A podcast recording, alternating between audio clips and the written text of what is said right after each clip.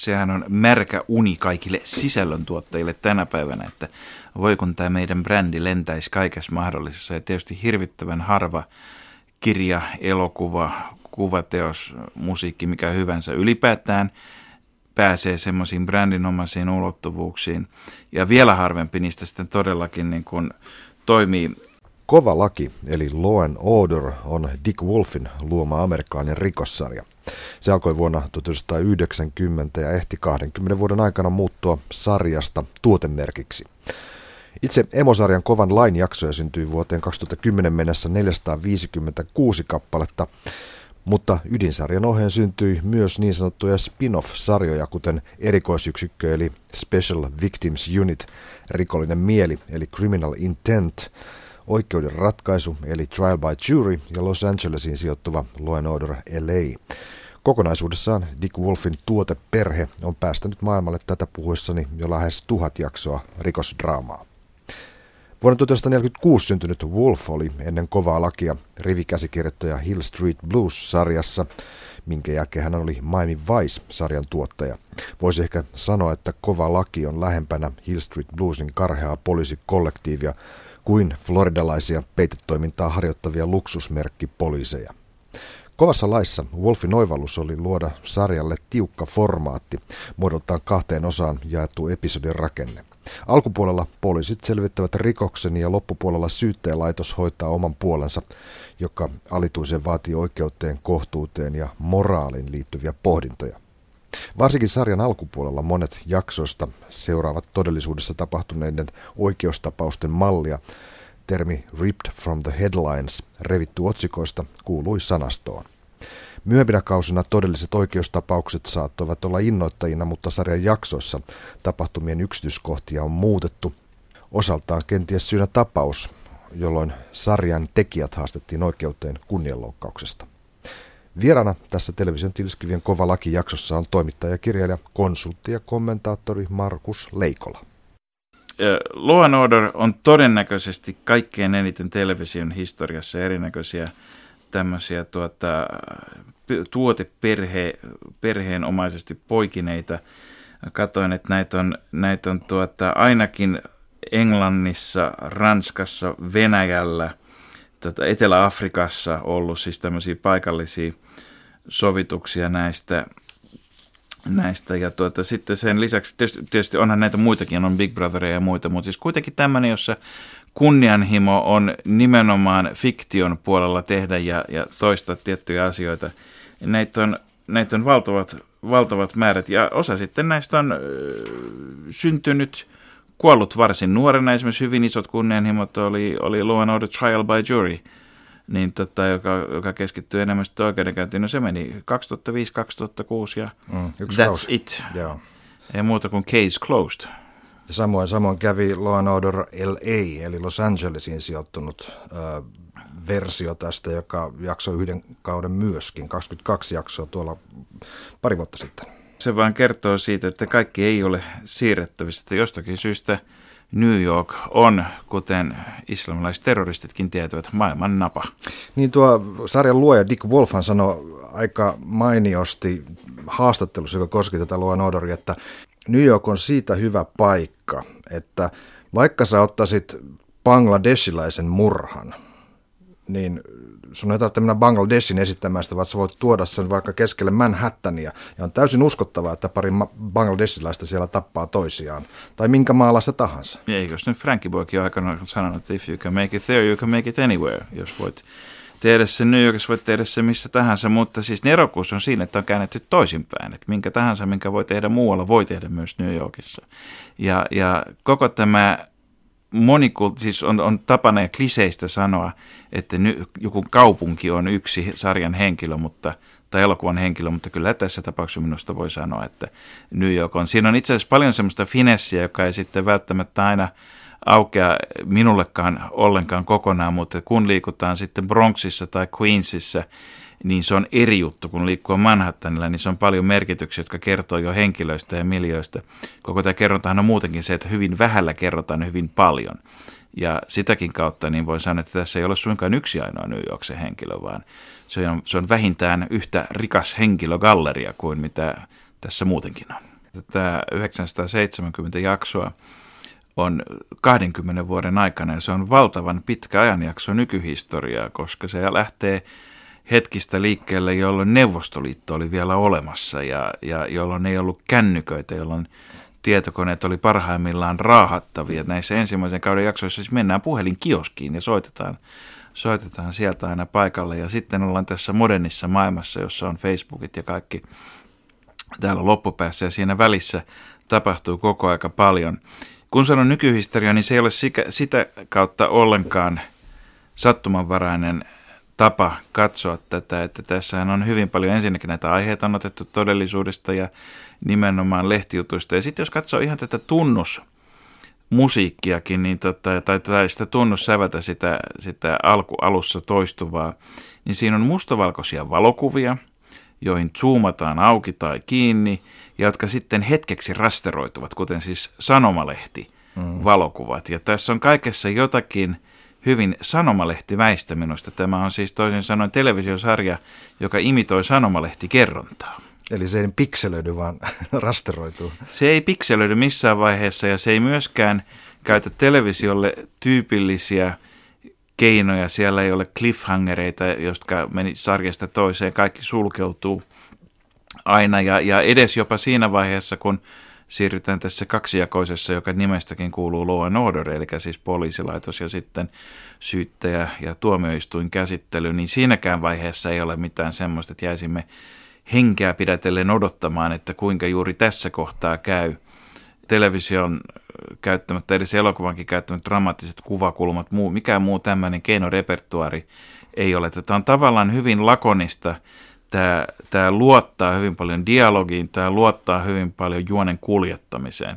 Ja tietysti erinomaisiin näyttelijöihin, koska ilman erinomaisia näyttelijöitä on niin viime kädessä saman tekevää, kuinka hyvä käsikirjoitus siellä olisi takana.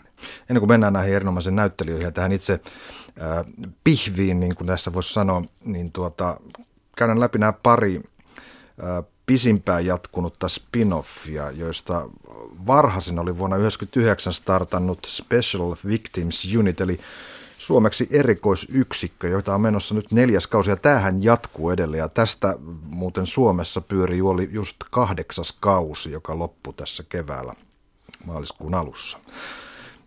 Tässä on seksuaalirikokset ytimessä. Joo, tämähän on ensinnäkin tämä on hieno eufemismi, tämä erikoisuhrien yksikkö. yksikkö tuota, ei sanota suoraan sitä, mitä sanotaan. Ja, ja tuota, se on luonnollisesti seksi on, on aihe, joka kiinnostaa kaikissa mahdollisissa eri muodoissa. Aina se on myöskin aina ollut iso osa dekkarien aineistoa, siis siinä mielessä, että jollei se ole raha, niin se on rakkaus tai kiima vähintäänkin, joka siellä puskee sitten ihmisiä pois kaidalta polulta. Mutta tota, tässä erityisen kiinnostavaa on kuitenkin ja pääosassa nimenomaan moraaliset kysymykset. Mikä on oikein, mikä on väärin, niin kuin kaikessa kovassa laissa. Sehän on vasta moraalifilosofian väitöskirjaa, jos katsoisi kaikki nämä 970 jaksoa, mm. jaksoa läpi, mutta erityisesti ihmisen sukupuolisen käyttäytymisen ja sen koko sen moninaisuuden, niin siihen liittyvät kysymykset siitä, mikä on oikein, mikä väärin missäkin tilanteessa. Ja sitä kautta seksin käsittely on, vaikka aiheet ovat usein hyvinkin rajuja, kovia, sellaisia, joista iltapäivälehtien toimittajat kirjoittavat punastellen ja sievistellen. Ne näytetään tässä paljaltaan, mutta muuten tässä ei näytetä sen enempää toisin sanoen. Rumasana sanotaan niin kuin se on ja sen jälkeen se on katsojan päässä. Ja jälleen New York, joka siis pystyy pitämään sisällään kaikki seksuaalirikoksen koko kirjon, ehkä vähän luontevammin kuin vaikkapa englantilainen maaseutu.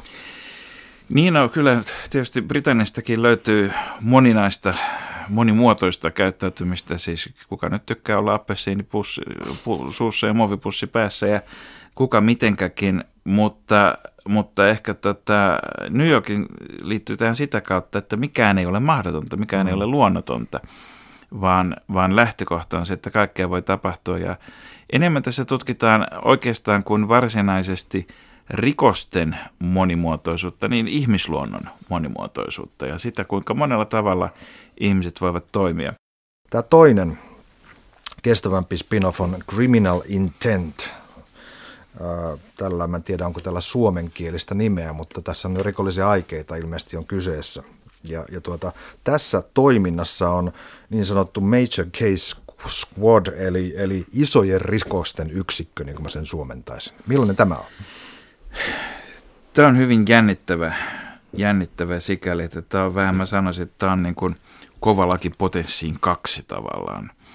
Niin tota, että näissä on intensiteettiä tavattoman paljon. Näissä avataan myös jonkun verran näiden ihmisten, siis nimenomaan epäiltyjen ja uhrien toimintaa sen itse tutkinnan ulkopuolella enemmän, ei niin, että sinne niin eksyttäisiin, mutta kuitenkin pikkasen enemmän.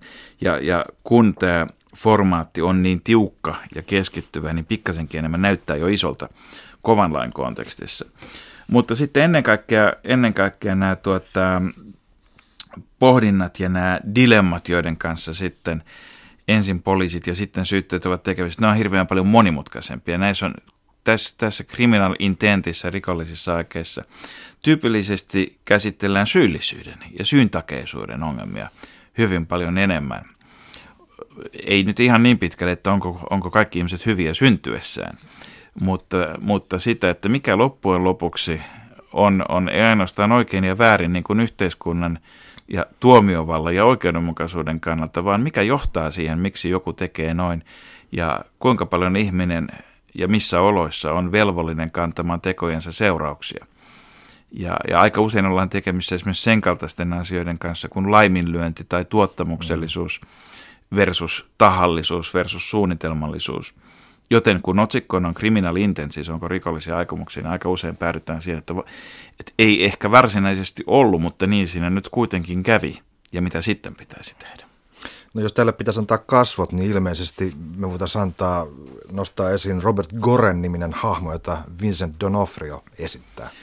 Kyllä, ja tässä täytyy sanoa, niin kuin elämässä joskus käy, että ensivaikutelma pettää, kun muistan, kun näin ensimmäisen kerran Gorenia ja ihmettelin, että miksi ihmeessä tämmöinen ääliö ja huono näyttelijä on palkattu siihen. Mulla kesti hirvittävän kauan ennen kuin tajusin, että tämähän on ehkä, ehkä koko sarjakokonaisuuden paras näyttelijä ja mielenkiintoinen hahmo. Toisin sanoen, hänellä on tämmöinen lievä keskittymis- ja ADHD-tyyppinen häiriö, se, sitä ei ole ihan tarkkaan diagnosoitu tällä roolihahmolla. Hän hyppää kärkkäästi johtopäätöksiin, hän on tavattoman fiksu ja terve, me toisin sanoen katsojina voi tuomita häntä siitä, kun me tiedämme, että hän on aika usein oikeasta, ainakin oikea massa tai ainakin aikaisemmin oikeassa kuin muut henkilöt.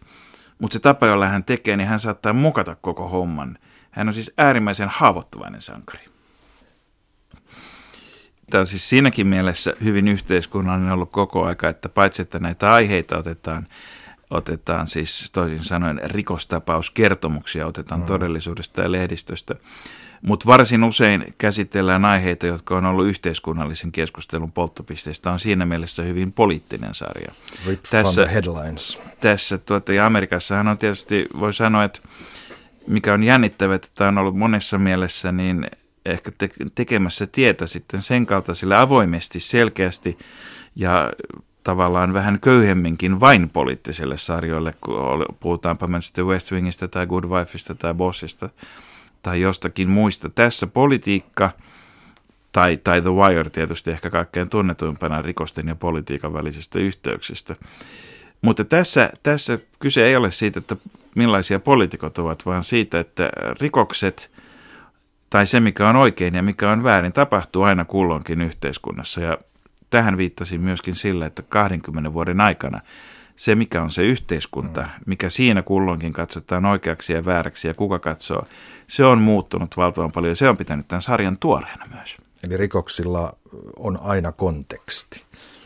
Ja se määrää myös sitä, että mikä on oikein ja väärin ja tavallaan myös lainkäytön luonteen. Niin siis, vaikka en itse ole juristi, niin olen kuitenkin hyvin vakuuttunut siitä, että lakihan ei loppujen lopuksi kerro kuin pienen osan siitä, mikä on oikein ja mikä on väärin. Ja se, että mikä on se lainosa, mitä muuta pohdintaa liittyy, niin siitä on hyvin paljon kyse nimenomaan tässä jälkimmäisessä puolessa aina, jossa siis mennään sitten sinne tuomioistuimeen, jossa näytetään minkä näköisellä argumentaatiolla syyttäjät toimivat. Tämä ei ole sen kaltainen oikeussaliraama, jolla on paljon, jossa siis pääosassa on amerikkalainen knoppologia ja juristeria. Näytetään, kuinka taitavasti voidaan erinäköisillä lakipykälillä saada aikaan sitä ja tätä. Toki kun amerikkalainen lainkäytäntö on toisin kuin, toisin kuin tätä Suomessa, niin on hyvin paljon myöskin tämmöistä käytännön ja ennakkotapausten muovaamaa, niin, niin tota, se korostuu sekin puoli, mutta se ei korostu yhtä paljon. Siinä on enemmän kuitenkin pohdinnat ihmisenä olemisesta viime kädessä ja pohdinnat kulloisenkin ajan vaatimuksista ovat ne pohdinnat, jotka ovat tärkeimpiä. Rikosoikeudessa ihmisiä edustaa kaksi eri tahoa, jotka ovat yhtä tärkeitä. Poliisi, joka tutkii rikoksia, ja piirisyyttäjä, joka syyttää. Nämä ovat heidän kertomuksiaan. Ensinnäkin tässä on mielenkiintoista jo se, että tässä sanotaan, että they are the, these are their stories, nämä ovat heidän tarinoita ja kertomuksia. Toisin sanoen tässä kerrotaan katsojalle, että seuraavaksi esitämme tarinan, jolla on kertojansa ja jolla on näkökulmansa, ja jotka eivät välttämättä ole yksi ainoa sama näkökulma. Minusta siinä on aika pitkälle avain mm, siihen, mitä mm. tätä voi lukea ja voi katsoa, että, että ottaa semmoisen mukavan takanojan. Tässä ei tarvitse olla etunojassa niin kuin jossakin Who Done It-dekkarissa, että kuka sen selvitti. Tässä ei myöskään koota sinne maalaiskartanoon takkatulen ääreen nerokasta yksittäistä salapoliisia joka, tota, kuuntelemaan hänen ratkaisuaan, jonka hän kertoo koko yleisölle. Ratkaisu tyypillisesti rakentuu vaiheittain ja paloittain, mutta aina silloin on tyypillistä se, että alussa on täydellinen mysteeri. On se, että miten ihmeessä, mistä on kyse, mistä lähtee liikkeelle. Sitten lähdetään ensimmäisestä asiasta ja palasesta liikkeelle. Se polku voi olla umpikuja, voi olla, että pitää palata takaisin. Harvoin käy niin, että täydelliset sattumukset taivaasta tipahtaisi Deus Ex Machina, jokin maili tai posti tai muu, mm. joka ratkaisisi asian. Aika usein se on sattumanvarasta ja joskus käy niin, että nämä rikokset eivät selviä. Aika usein käy niin, että paha pääsi ei pälkähästä, ei jää kiinni, koska joko ei löydy riittävästi näyttöjä tai sitten on tuomio, teidän tämmöinen tuomioistuin sopimus, joka Amerikassa on sarjojen perusteella hyvinkin tyypillistä. En tiedä kuinka paljon niitä käytetään, mutta käytetään kuitenkin. Se on tämä, tämä että henkilö vaatii itselleen täyden syytesuojan ja sitten tuomitaan joku toinen jostain. jostain tota, Jonka jälkeen käy ilmi vielä, Kyllä. että ja, ja, ja tota, tyypillistä tässä on juuri se, että sen jälkeen kun luulemme, että loppuratkaisu on nähty, niin siellä voi tapahtua vielä yhtä ja toista. Ja viimeistään siinä vaiheessa, kun – syyttäjät, porukat, syyttäjäviraston henkilökunta käveli oikeussalin, oike, oikeustalon portaita ulkokuvassa ulospäin ja juttelevat keskenään siitä, millainen keissi tämä nyt oli, vaihtavat muutaman sanan, niin silloinkin voi vielä käydä ilmi, että tässä oli jotakin sittenkin, jota emme vielä tulleet ottaneeksi huomioon. Ja siinä itse asiassa ei ole sellainen varsinainen voittajafiilis, vaan siinä on semmoinen fiilis, että näissä olosuhteissa, tässä tilanteessa me saatoimme saada tämän tilanteen, ikään kuin semmoinen tyyneys sen asian edessä. Niin, se on, se on vähän semmoinen niin kuin suomalainen urheilijahaastattelu, että menin sinne ja tein parhaan ja Aivan. katsottiin, mihin se riitti. Jos nyt ajatellaan tämän sarjan lähtökohtaa, että tähän siis pantiin alulleen 80-luvun lopulla. Me oltiin Reaganin aikakaudessa.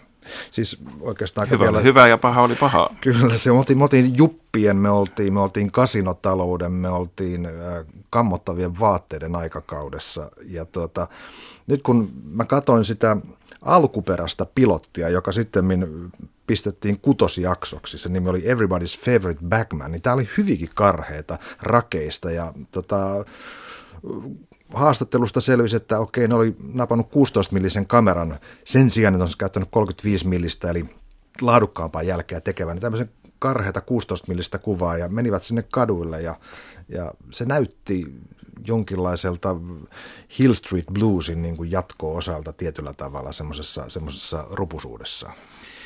On selvää, että Amerikassa viettämisodan jälkeen sankari ei ollut enää koskaan entisensä ylipäätään. Ja, ja tuota, Hill Street Bluesin iso uudistus oli tietysti tämä kollektiivinen sankeruus, visuaalinen kaos, jossa poliisiasema on kuin, kuin elävä koralliyhdyskunta, jossa ei voi yksittäistä yksilöä sen alkua ja loppua välttämättä enää erottaa, joka myöskin tietysti helpottaa sitten tuotantotaloudellisesti, että sieltä voidaan potkia ja palkata ihmisiä helposti, kun ei olla yhden sankarin varassa sillä lailla. Mutta samaan aikaan tässä sitten otettiin sitä kautta kuitenkin askel myös toiseen suuntaan, tekisi mieli sanoa taaksepäin, että tässä on kuitenkin hyvin selkeästi, täällä ei ole siis loputonta määrää päähenkilöitä tai poliiseja. Pääosassa on yleensä etsivä kaksikko. Sitten se on yksi ainoa tarina, mm-hmm. joka kerrotaan yhdessä jaksossa. Toisin sanoen, toisin sanoen fokus on valittu. Ja sitten sen fokuksen puitteissa, kun katsoja saadaan pitteen, niin sitä voidaan heilutella kyllä aika moneenkin eri suuntaan matkan varrella. Ja, ja tota, sitten tämä poliisikaksikko vaihtuu siis, siis puolivälissä sinne syyttäjäviraston henkilökuntaan, joka toimii vähän toisen näköisellä dynamiikalla. Nämä poliisit saattaa myös tulla myöhemmin vielä tai olla paikalla tai jotenkin läsnä, lisätutkimuksia, mutta ei välttämättä. Ja, ja tämä on tietysti ollut ihan, tämähän on voi sanoa, että oikeastaan, oikeastaan niin kuin tota, koko länsimaisen Aristoteleen nimiä kantavan niin kuin dramaturgisen päävirran vastainen ajatus, että meillä on alkupuoli, jossa on yhdet päähenkilöt ja sitten loppupuoli, jossa on toiset. Ja mikä jatkaa siitä ylitse? Vain tarina itse.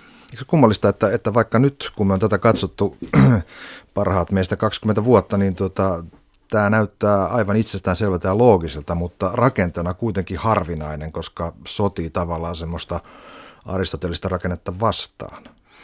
Niin ja imitoi monessa mielessä tietysti tosielämää, jossa jos nyt ajatellaan vaikka jotakin niin tylsää asia kuin lainvalmistelua, niin eihän siellä yksi ministeri johda sitä alusta loppuun niin siten, että se käy välillä virkamiesten kanssa keskustelua, taistelee etujärjestöjä vastaan ja sen mm. jälkeen hoitaa eduskunnassa homman loppuun. Ja, ja, ja samoin niin tota, yrityksissä toimitusjohtajat vaihtuu tota, ja muuta, että et, et tarvitaanko niin kuin tai, tai mistä elementeistä muodostuu jatkuvuus ja mitä saavutetaan sillä, että tätä jatkuvuutta rikotaan, niin, niin siitä kovallakin on hieno näyte, että asioita voidaan tehdä myös toisin. Itse asiassa tässähän äh, lähdetään pois siitä elokuvilla ja TV-sarjoille tyypillisestä äh, elämän yksinkertaistamisesta, jossa, jossa sankari hoitaa kaiken. Vaikka siis me tiedetään hyvinkin paljon tosielämän tapauksia, jossa on dramatisoitu elokuvassa sitten jälkeenpäin tämä asia niin, että yksi henkilö kantaa vastuun kaikesta, vaikka me tiedetään, että ryhmätyöhän on ihmisen sivistyksen ja elämän edellytys. Niin, eikä ylipä, ylipäätään tämä on niin kuin semmoinen, sanoisin keskitien kulkija – kovalaki siinä, että, että mikä on hallittavaa, mikä on kaikkivoipaisuuden, kaikkivoipaisuuden määritelmä. Että yrittää voi aina ja pitää pyrkiä parempaan, mutta sen enempää konnat kuin oikeuslaitoskaan ei viime kädessä hallitse kaikkea. Lopputuloksessa on elementtejä ihmisten toiminnasta, sisulla, tahdolla, ahkeruudella, älykkyydellä päästään aina parempiin tuloksiin. Mutta sitten on aina tekemistä sattumuksilla, taustalle, jolle ihmiset eivät voi mitään omalle historialleen tai mm. muulle. Niilläkin on oma roolinsa. Ja, ja elämä on kudelma näitä kaikkia erinäköisiä tekijöitä, joissa ei välttämättä voi enää erottaa, mitkä ovat päävirtoja, mitkä väliin tulevia tekijöitä. Ja ehkä tämä on se hienous, että, että näillä niin kuin erinäköisillä motivaatioilla tai syillä, miksi asioita tapahtuu, on keskenään tasavertainen asema. Markus Leikola, poliisisarjat on tuttuja, oikeudenkäynnit on tuttuja, mutta yleensä TV-elokuvahistorian kautta asianajajan eli puolustus, puolustuksen kautta. Nyt meillä on syyttäjät. Tämähän on aika, aika myöskin unikkiveto kovalta lailta. Se on unikki veto ja syyttäjä tässä hyvin selvästi on yhteiskunnan personoituma. Siis se yhteiskunnallisuus tulee paljolti juuri siitä, että mikä, että voi kysyä, että mitä yhteiskunta tekisi tässä tilanteessa? Mikä on yhteiskunnan mielipide? Jos soittaisin yhteiskunnalle, kuka sieltä vastaisi? Niin kuin sanotaan välillä, että kun ei Euroopalle voi soittaa. Yhteiskunnalle voi soittaa kovassa laissa ja soitetaankin, ja yhteiskunta soittaa kyllä takaisin ja soittaa suutaan tarvittaessa. Ja sitten samaan aikaan on hyvin inhimillisiä, erehtyväisiä, Neillä on tyypillisesti ehkä vähemmän kuin myöhemmissä sarjoissa, mutta siellä on kuitenkin myöskin tätä, että mikä Amerikassa on tyypillistä, että syyttäjälaitos on poliittinen laitos, syyttäjien jatkokaudet, karriääri muu on kiinni poliitikkojen ja yhteiskunnan, siis sen toisen isomman virallisemman yhteiskunnan miellyttämisestä samaan aikaan, kun siellä pitää tietysti toimia kunkin oman omatuntonsa mukaisesti myöskin. Yhteiskunnan elämähän on myöskin sitä, että omatuntoa käytetään sosiaalisessa kontekstissa ja ristiriitojen aiheita on meille katsojille ihastuttava määrä loputtomiin. Yhteiskunta on armoton kone, niin kuin eräs suomalainen kirjailija totesi. Käydään läpi vähän tätä hierarkiaa. Nyt kun aletaan sitä yl, ylä, ylemmästä päästä, eli, eli tämän yhteiskunnan oikeuslaitoksen yläkerrasta, niin siellähän me tavataan Manhattanin piirisyyttäjä, joka on tämän jutun viranomaiskoneiston pamppu ikään kuin tässä yhteydessä. Stephen Hill-niminen näyttelijä, joka muuten on Marlon Brandon kollegoja Broadwayn ja Actor Studion ajalta, niin oli, oli se, joka kymmenen vuoden ajan esitti tätä Manhattanin piirisyyttäjä Adam Schiffiä. Ja juuri tämä yhteiskunnan sidonnaisuus tulee lähinnä tämän kaltaisessa henkilössä esiin. Erässä jaksossa, onko se toisen kauden lopettajas jaksossa, Working Stiff, äh, siellä tulee vastaan äh, kuvernööri, joka on hänen vanha tuttunsa. Syyttäjä haluaa ehdottomasti saada tämän konnan kiinni, koska kokee sen vielä raskaammaksi kuin tavallisessa rikoksessa tämän rikoksen. Joo, nämä poliittiset kytkenet niin kuin nämä, nämä on olemassa kov, kovassa laissa jo, mutta nämä ei ole niin keskeisessä osassa kuin monissa myöhemmin sitten, jossa on, on ikään kuin, jotka ovat sillä lailla poliittisempia sarjoja. Tässä kuitenkin viime kädessä politiikan rooli on heijastua tämän syyttäjälaitoksen sisäiseen hierarkiaan. Toisin sanoen, meillä on hyvin paljon tämmöistä, tämmöistä tuota mestari-oppipoika-asetelmia, jossa mm. Nuorempi polvi oppii vanhemmilta, the trick, ei ainoastaan the trick of the trade, siis kikat ja temput, vaan, vaan myöskin sen eettisen koodin ja, ja sitä kautta näiden seniorien toiminta, toiminta ja sen eettiset ulottuvuudet ovat kovassa laissa aina suhteessa siihen, miten nuoremmat kokevat. Ja tätä kautta tulee esiin myöskin hienosti se, että tämä toiminta, vaikka ne on yksittäisiä tapauksia, mutta se on jatkuva. Ja jatkuvuus ikään kuin ulottuu ylitse sarjan. Se on nimenomaan ylisukupolvista pomon tässä tapauksessa alapuolella sitten nämä piirisyyttäjät ja apulaispiirisyyttäjät. Nämäkin kulkee parivaljakkona. Esimerkiksi aivan sarjan alussa on, on Michael Moriartin esittämä Ben Stone, joka on hyvin moraalinen, hyvin tiukka laillisuusmies. Tavallaan vanhan polven mies tai vanhan koulun mies siinä, siinä suhteessa ja, ja ja kun itse asiassa tämän sarjan nimi voisi ihan yhtä kuin Law and Order, laki ja järjestys, tämä voisi olla tuota, laki ja oma, o, omatunto tai laki ja, laki ja oikeus. Ja, ja, ja tota, tämähän pätee kaikki juridiikkaan, että aina kun toivotetaan tiukasti lakikirjaan, niin sitten sen jälkeen joudutaan ongelmiin, koska lakikirja ei ratkaise kaikkia elämäntilanteita. Ja se, mikä kovassa laissa tulee hienosti jatkuvasti esiin, on se, että se, mikä on oikein, niin, niin voi olla monta eri asiaa, jotka ovat eri näkökulmista oikein. Toisin sanoen kovassa laissa syyttäjävirastossa on hyvin vähän epämoraalisia henkilöitä tai moraalittomia henkilöitä tai kehveleitä. Siellä on vain erinäköisiä näkö, näkö, näkökulmia siihen, mitkä seikat tulisi painottaa milläkin tavalla suhteessa toisiinsa. Ja tällaistähän se on oikeassa elämässä usein. Ei, ei, ei suurin osa meistä, sanon nyt meistä, mutta kuitenkin ei ole välttämättä mitenkään niin kuin kelmejä luonnoltaan, mutta meillä on erilaisia tilanteita, joissa joutuu painottamaan eri seikkoja suhteessa toisiinsa. Ja olla siinä johdonmukainen tai oikeudenmukainen yhden ihmisen tasolla on vielä helpponakin verrattuna siihen, että sitä pitäisi puolustaa julkisesti ja tehdä siitä yhteiskunnallisen pakkovallan käyttöä. Nämä henkilöt hän päättävät siis ja vaikuttavat ihmisten elämään ja kuolemaan, kuoleman rangaistuksiin ja myöskin pitkiin vankeustoimioihin ja muihin tähän. Ja koko tämä päätöksenteon raskauden ja vakavuuden, siis seuraustensa puolesta, osuus on kovassa laissa hyvin paljon esillä. Kovassa laissa käsitellään hyvin vähän esimerkiksi koston problematiikkaa tai muuta tämmöistä. Rikokset voivat syntyä kostomotiivina, mutta oikeuslaitoksen ihmiset eivät koskaan ajattele, että tuo on sellainen ihminen, että tuo pitää panna telkien taakse, niin tota ihan vaan pelkästään, jotta pääsee niin kuin näyttämään sille. Totta kai sitten tämmöistä asiat niin kuin yleisestävyys, että jotkut ihmiset on syytä pitää pois kadulta – jos, jos he ovat vaarallisia, niin tämmöiset motiivit on esillä, mutta se on vähän eri asia kuin kosto. Ben Stonein jälkeen piirisyyttäjäksi tuli Sam Waterstonin esittämä Jack McCoy, joka sitten on aika lailla toisenlainen ihminen, koska hän on valmis tinkimään tietyistä periaatteista saadakseen tuomion. Ja, ja usein hän saakin syytteitä oikeuden halventamisesta. Hän siis koittaa kiertää näitä muotoja laillisuusseikkoja, jos siihen pystyy.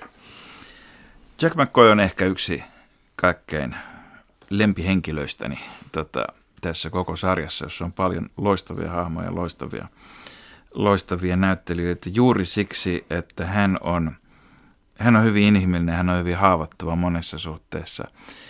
Hän, hän saattaa olla itsepäinen vain siksi, että se on osa hänen luonnettaan ja tämmöistä hän tämmöisessä tota, draamassa käytetään aika vähän. Yleensä itsepäisyys lähtee liikkeelle siitä, että sillä on jokin, kuitenkin jokin rationaalinenkin mm. syy, miksi että, mutta McCoy on itsepäinen siksi, että koska hän on niinku semmoinen faan, itse, itsepäinen, itsepäinen henkilö, mutta hän tunnistaa ne omat puutteensa ja heikkoutensa. Hän on, hän on valmis myöntämään virheitä, hän tietää ja tajuaa syvästi, mitä hänen virheistään sitten myöskin seuraa, mutta hän on ehdottomasti henkilö, jonka pitää päästä tekemään niitä virheitä myös, ja siitä me katsojat pidämme toki.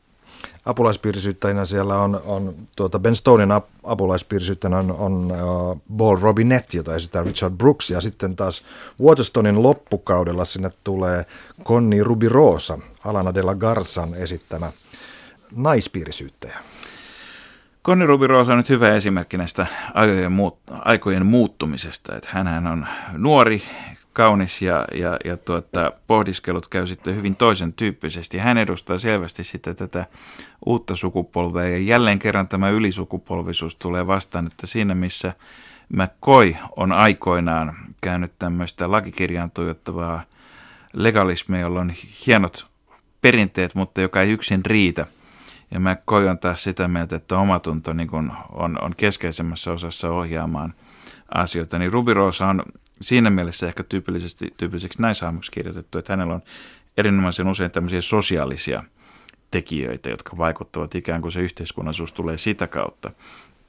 Ja, ja, ja oikeastaan, ellei, me kirjo, ellei siinä olisi kirjoitettu niin kuin Jack, Jack McCoylle tällaista vastahahmoa, joka on niin monessa suhteessa toisenlainen kuin hän – Siis toinen on vielä tämmöistä, tota, mä koin muistaakseni ei ole Irlannista, mutta voisi olla irlantilaista sukujuurta. Rubirosa taas on sitten, sitten tuota, latino sukujuurta, niin, niin tuota, he tulee eri maailmoista eri aikakausista ja nämä törmäykset johtaa siihen, että niiden kautta saadaan esitettyä tavaton määrä nimenomaan tämmöiseen niin sosiaaliseen oikeudenmukaisuuteen, jossa taas sitten omalta osaltaan kyllä näkyy myöskin, että alkaa, alkaa ikään kuin kun hän tuli 2006 sinne, niin siinä alkaa jo Obaman kausi tulla ja tämmöiset isommat mm.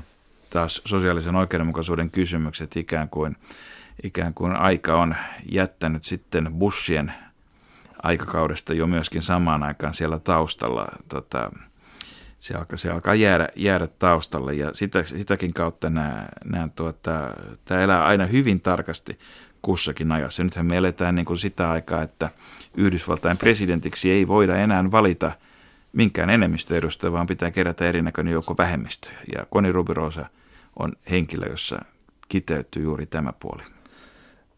No sitten on poliisipuoli. Poliisi esimies tulee ensimmäisenä ja tässä on itse asiassa tota, myös naishenkilö, joka leimaa jotenkin tätä roolia, koska sarjan pitkäaikaisin näyttelijä, eli S. Epatha Merkerson esitti siellä luutnantti Anit van Burenia peräti 17 vuoden ajan.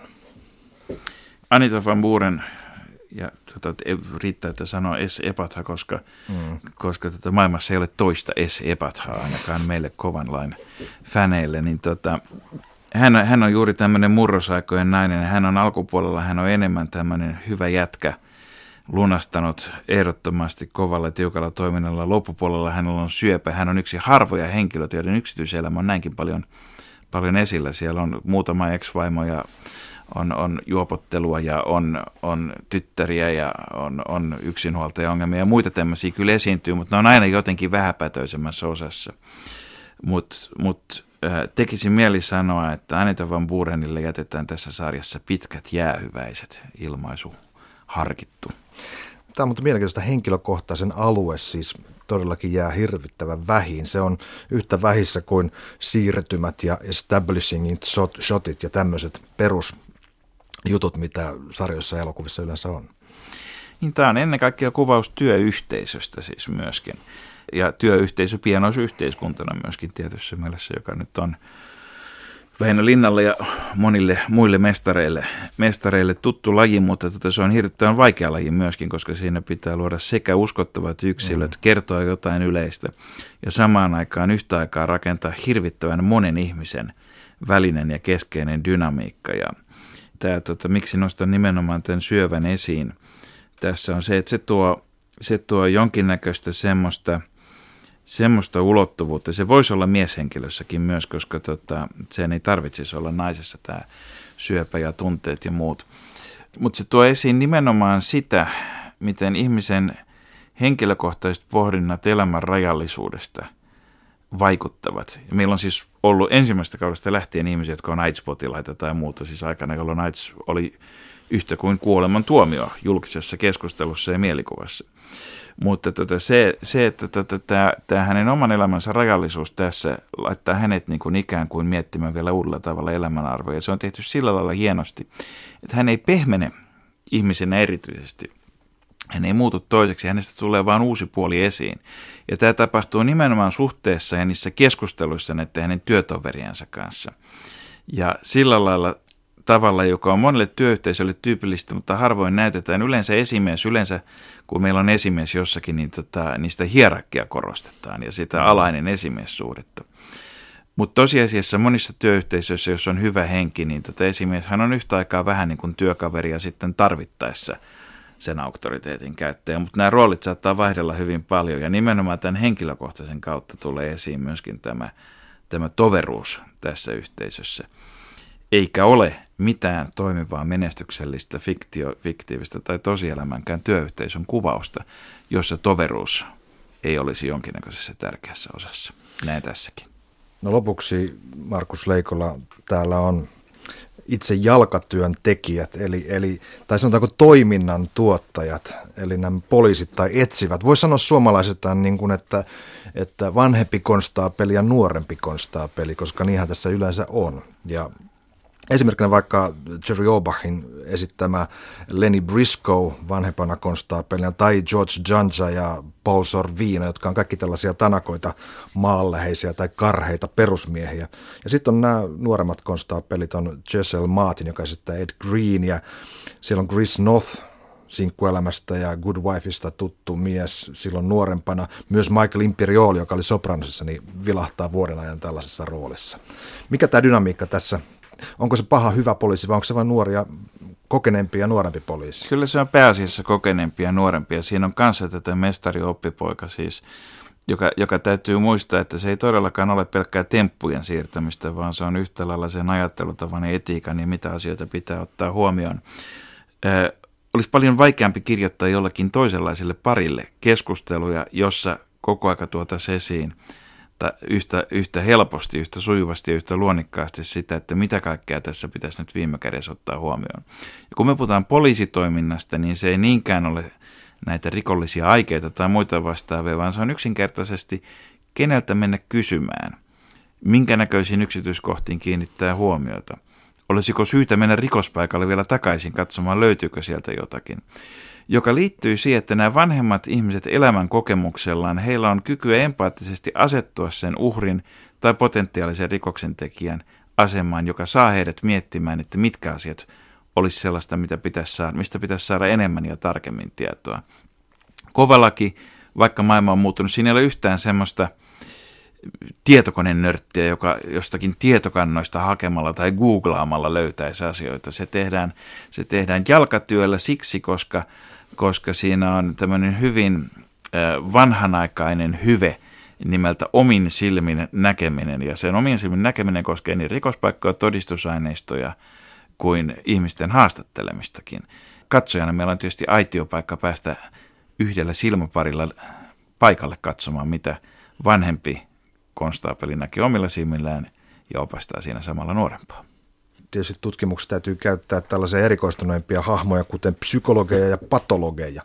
Nämähän näiden osuushan on itse asiassa lisääntynyt, varsinkin tämä patologien tai sellaisten molekyylitasolla toimivien analyytikkojen osuus, bioanalyytikkojen. Niin, kyllä, kyllä mä melkein uskaltaisin sanoa, että, tota, että, että kovan lain säännöllisesti toistuvat vierailut ruumishuoneelle ovat omalla laillaan myöskin olleet esimerkiksi inspiroimassa CSItä ja monia muita sarjoja, joissa voi sanoa, että mennään jo poliisitoiminnasta tieteeseen ja tieteestä sitten skifipuolellekin aika, aika usein. Mutta nämä on usein, usein nämä, nämä tota, psykologit ja patologit, nämä on, nämä on ikään kuin sellaisia henkilöitä, että näiden henkilöhahmot ovat aika ohuita.